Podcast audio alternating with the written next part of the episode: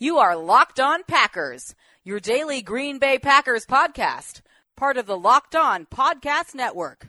Your team every day. We said four quarters, all gas, no break. You guys did that today. Hell of a job. R E L A X. Relax.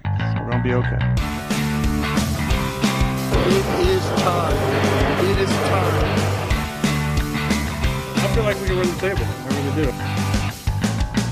You are Locked On Packers, part of the Locked On Podcast Network, your team every day. I am Peter Bukowski, and I cover the Packers for SB Nation and Packer Report. I cover the NFL around the internet. And you can follow me on Twitter at Peter underscore Bukowski. You can follow the podcast on Twitter at Locked On Packers. You can like us on Facebook. Subscribe to the podcast on iTunes, on Spotify, on Google Podcasts, wherever you find podcasts, you will find Locked On Packers, the number one Packers podcast in the state of Wisconsin, and anywhere you find podcasts. It's the number one Packers podcast in the world, in the universe that exists. And it's also the show for fans who know what happened. They want to know why and how. We are continuing our off-season report card series with the defensive line. It is a position that I've wanted to talk about for a long time because it is one of those that I hear from fans a lot and it is where I tend to disagree the most with fans about the need to improve at that position. When the Packers season ends the way it does, there's an intuitive jump to say they need to bolster their front. They need to play bigger. They need to play stronger. They need to get better defensive linemen, better linebackers. They need to be bigger, stronger, faster, all those things. And some of that is true. They do need to get faster linebackers and they do need to get better defensive line play. It is not enough to say, though, that, oh, they just need to get bigger, faster, stronger it's not specific enough because when the Packers are stacking their offseason needs, they have other needs too. They have, you know, the the receiver 2 position they need to worry about. They have offensive tackle futures they need to worry about. What's the future of the running back position? Are they going to pay Aaron Jones and if not, are they going to plan for the future? Could Jamaal Williams be a surprise cut to save a couple million dollars? All of these things are on the table and things that Green Bay has to figure out. So, where does defensive line fall in the pecking order? And the reality is, it just doesn't matter that much. In a piece I wrote for SB Nation earlier this week, I looked at the positions of value, and we talked about it on this show. What we didn't talk specifically about, though, is the defensive line value. Of all of the positions, we're talking quarterback, running back, you know, tackle, guard, all of the positions defensive line ranked in terms of total points, value created, defensive line was third to last, only ahead of centers and running backs.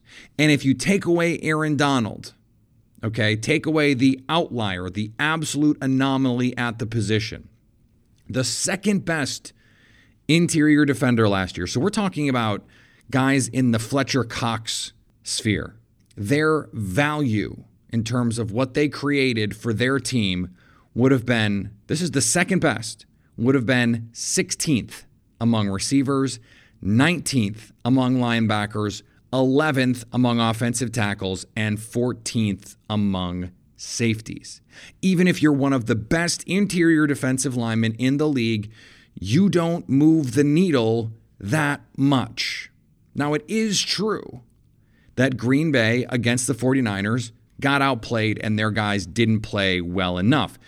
Don't be all time bad. Okay, that is the baseline expectation for any team. Regardless of who plays, Dean Lowry was not great this year. Tyler Lancaster was not great this year. Kenny Clark was good this year. They did not play great against the 49ers. And more than that, they didn't even play to their season averages just play okay defense relative to their norms, even. And Green Bay would have been in that game. And they would have been in that game for, for myriad other reasons. But part of the bigger picture here is that run defense just doesn't matter that much. Of the 12 playoff teams, six had defenses against the run, according to Football Outsiders. So we're adjusting for schedule. half of them had bottom half defenses. Four of those six won at least one game in the playoffs. All four of those teams were ranked 22nd or worse. So we're talking about bottom 10 run defenses. Two of those teams were conference finalists, and one of them won the Super Bowl in a game where they gave up 6.4 yards per carry. Run defense just doesn't matter that much. It just doesn't. As long as you're not all-time bad. Being being all-time bad in a game can get you beat. There's no question about it. Don't be all-time bad. Okay? That is the that is the baseline. But if if the the answer to the question is what is the value of a position, if the answer is don't be all-time bad and you're be, and you'll be fine, then that position doesn't actually have that much value. If the only thing that can hurt you is a significant outlier performance in the in the negative, it's just not that valuable a position. If you've been a listener to this podcast, I'm sure you've heard all of the great advertisers working with the Locked On family to reach sports fans, local brands like Freighter and the Medical College of Wisconsin, Brewtown Trading Co., and national brands like Manscaped, DraftKings, and myriad others. You may not know that Locked On Packers is a great way for your local business to also reach passionate Packer fans just like you. Unlike any other podcast, Locked On gives your local company the unique ability to reach local podcast listeners, not just any podcast listener. A Locked On podcast listener is different, they're special. And especially the Locked On Packers audience is educated, they're loyal, and they want to support local businesses. Text the word advertising to 33777 or visit lockedonpodcasts.com slash advertising or just hit me up on Twitter at Peter underscore Bukowski and let us know who you are. We'll get our team to help your team achieve locked on advertising success. Once again, text the word advertising to 33777 or visit lockedonpodcast.com slash advertising or hit me up on Twitter at Peter underscore Bukowski. So, just how bad was it for the Packers? Well, here's something that we also have to take into consideration. Mike Pettine, since he became the defensive coordinator in Green Bay, has not played more than two defensive linemen 60 plus percent of snaps. So, he wants to be in sub package. He wants to be in those two defensive lineman fronts. Now, that that means you have to account for that when you're looking at the kinds of players that that you have. And I'm not sure that Dean Lowry, for example, is the ideal fit there. But they paid him. He's going to be the guy. And he was not particularly good last year. Dean Lowry was a C minus for me. And it is it, it is unacceptable to, for him to have just disappeared from games the way that he has. He can get ridden out too easily, uh, particularly against double teams. He was 83rd among interior defenders, according to Pro Football Focus. That is in the bottom half of guys who played at least 20% of snaps. He was not good, did not play to that contract, had a disappointing season. Now, he is uh, an average player. He is in that 60 to 80 range in terms of defensive linemen in the league. So his play is going to fluctuate. He's going to give you good games, he's going to give you bad games. And you just hope those bad games do not coincide with other players' bad games, and now you're getting beat. Right now, they don't have enough guys around him, enough other rotation level players to put in if he's not playing well. And so this is where someone like Montravius Adams, who is going into year three, a huge year for him as a former third round pick. Remember that stat among among guys who played 20% of snaps on the interior defensive line? Montravius Adams, according to Pro Football Focus, was the third worst defensive lineman in football last year. The third worst. That's an F. An F. And he was someone Kenny Clark had signaled out as, hey, he had a great offseason. He came in looking great, in great shape. He's playing well. And he did play well and showed some things in training camp and in preseason. And yet they didn't translate on the field. Had some issues staying healthy. He needs to make that jump. And Brian Gutekunst sounded upbeat, sounded like he felt like he could make that jump. Said he was going to play a lot more for Matt LaFleur and I'm I am taking him at his word. I don't think defensive line is going to be a priority for the Packers. Now that that doesn't mean that they will do nothing. I just don't think it's going to be a priority, in part because Kingsley Keke, who I'm going to give an incomplete, didn't play enough snaps. Uh, he had he qualified, he would have outgraded Dean Lowry from Pro Football Focus. Now, of course, those numbers are not everything, but I liked what I saw from from Keke in the limited snaps that he got. He is he is still figuring it out. He's still he's really learning to play a new position because he played a little bit more all over, played a little bit more three technique in college, played some defensive end in college, and now he's learning a different kind of system, a system that has some more nuance, and, and he's going to move around there as well. So hopefully in year two, he, he can get his body where he needs it to play the position that he does. I like Kingsley Keke, but he's an incomplete. And Tyler Lancaster, second highest graded defensive lineman for me, and he was a C. A C. He was sort of right at an average player. Uh, and to me, that's a C. I know technically average is a D, but he's not expected to give you a ton of snaps in 30% of snaps, something like that, 36% of snaps last season. He doesn't he doesn't make a difference. He just shows up. He's a lunch pail guy, and that's fine. He just shouldn't be your starter in base. That is a position they could improve. I think Dean Lowry as a secondary starter next to Kenny Clark is fine. It's really more of that third guy was supposed to be Montravius Adams, and it couldn't be because he hasn't been good enough. And if it's Kingsley Keke or Adams, I think that that gives them a boost next to Lancaster, or excuse me, instead of Lancaster. And then you can play Kenny Clark fewer snaps. There's no reason Kenny Clark has to play 80% of snaps you'd like him in that 70% range. And they I think they'd like to do that with the Smiths too. They just have to have players that they feel comfortable giving those guys a little bit of rest. No, I don't think they played too many snaps. I don't think that's the reason that they didn't play well against the 49ers because they played really well against the Seahawks. That front did. So it's just not an excuse. Kenny Clark was a B player to me. And that's uh, that's being a little uncharitable, I think. He's probably B plus Pro Football Focus had him as the 11th best interior defender, um, one of the best at creating pressure. I, I just felt like uh, early in the season he did not play at that same level. In the second half of the season, he's an A player. So, you know, th- from that standpoint, yeah, maybe I'm being a little uncharitable. Maybe he should be a B plus player. You know, what was a B plus in the grade book? An 87, something like that. I don't, I don't, I don't exactly remember. I didn't get many of them. And I'd like to say that was because I was getting all A's, but you know, it wasn't.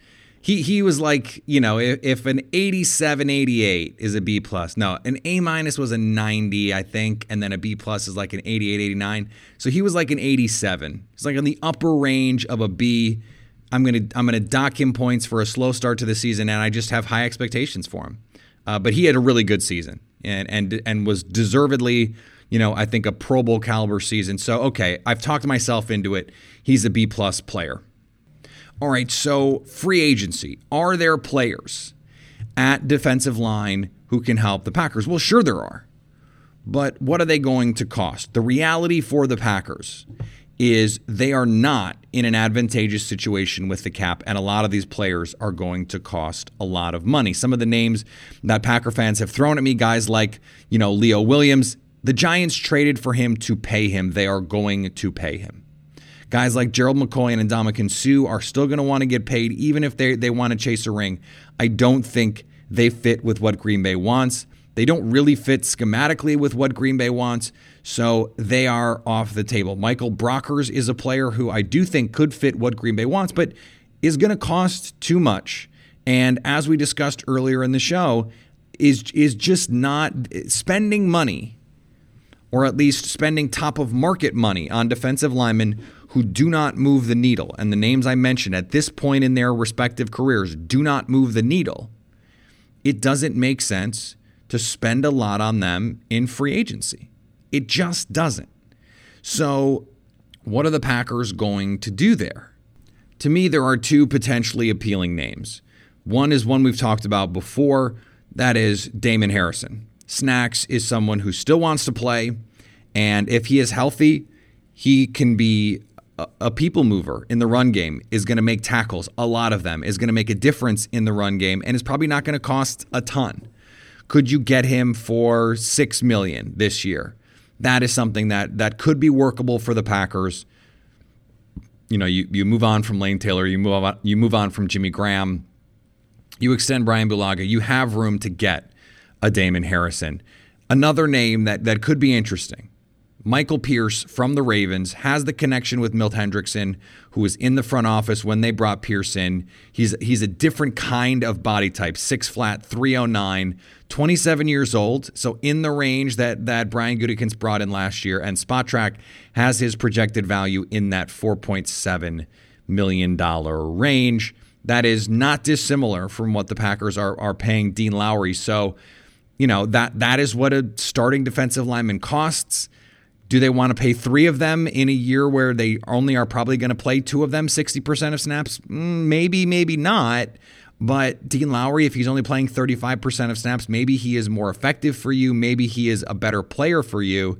And so maybe from a value standpoint, that is the right way to do it. I think spending more than six million on a defensive lineman doesn't make sense. The same way I don't think spending high value draft capital on defensive linemen makes sense either and we're going to talk about that in just a second. So, I want to spend some time on this because I know that there are a lot of Packer fans who are interested in this draft on the defensive line. And I'll post a mock draft and they'll go, but you didn't get this guy, you didn't get that guy, you didn't get a defensive lineman, et cetera, et cetera.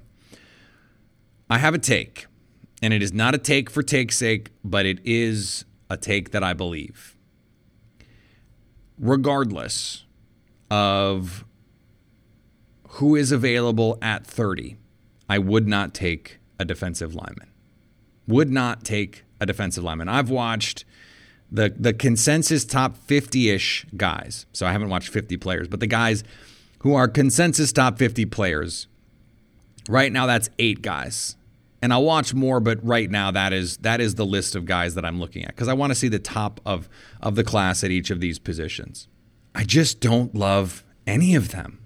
I just really don't. And the value is not there. It's just not there. I, I don't see a player worth taking when you're you're going to have other options. When there's going to be receivers, when there's going to be linebackers, when there's going to be offensive linemen, even safeties, that are, are potentially more impactful on not just the game in general, but on your team specifically.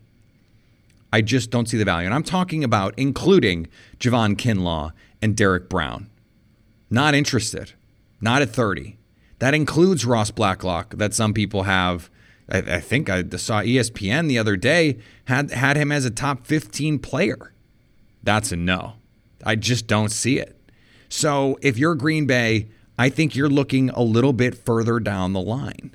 Is someone like Raekwon Davis going to fall? There are some guys I like in the second round range.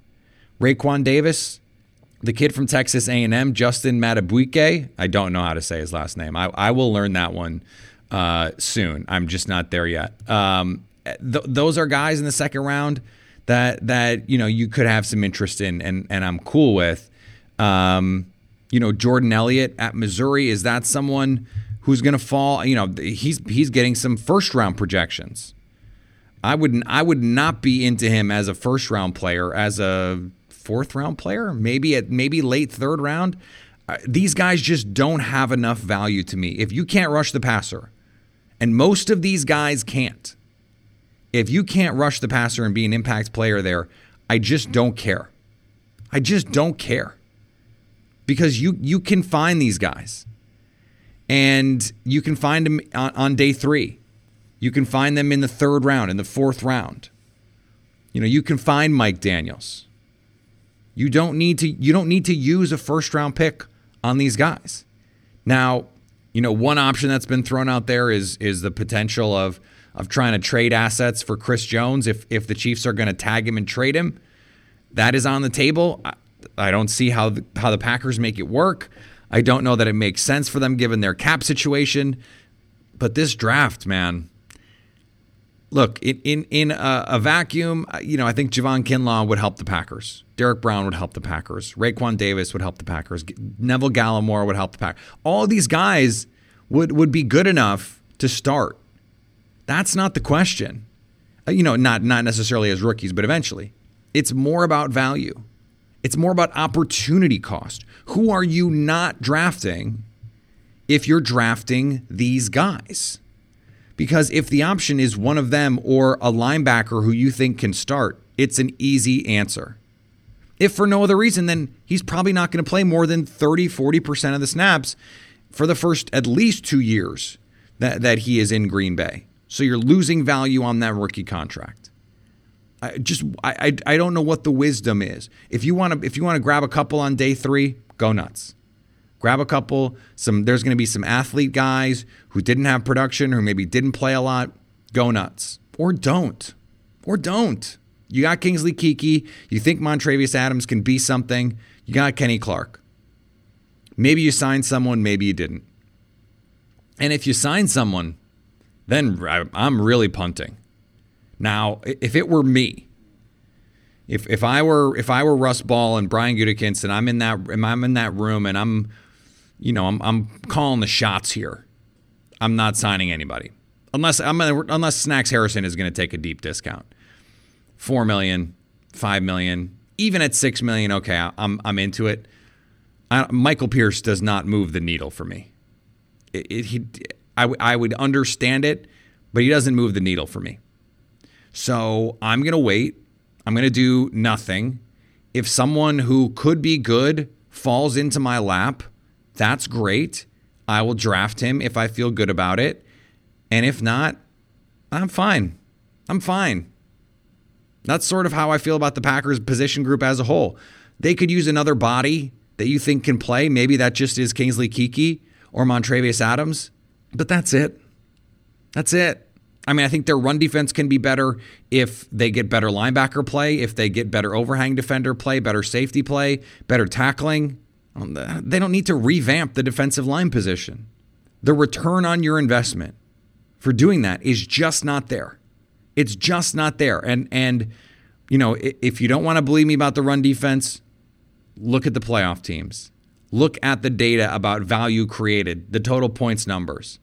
It's just not there.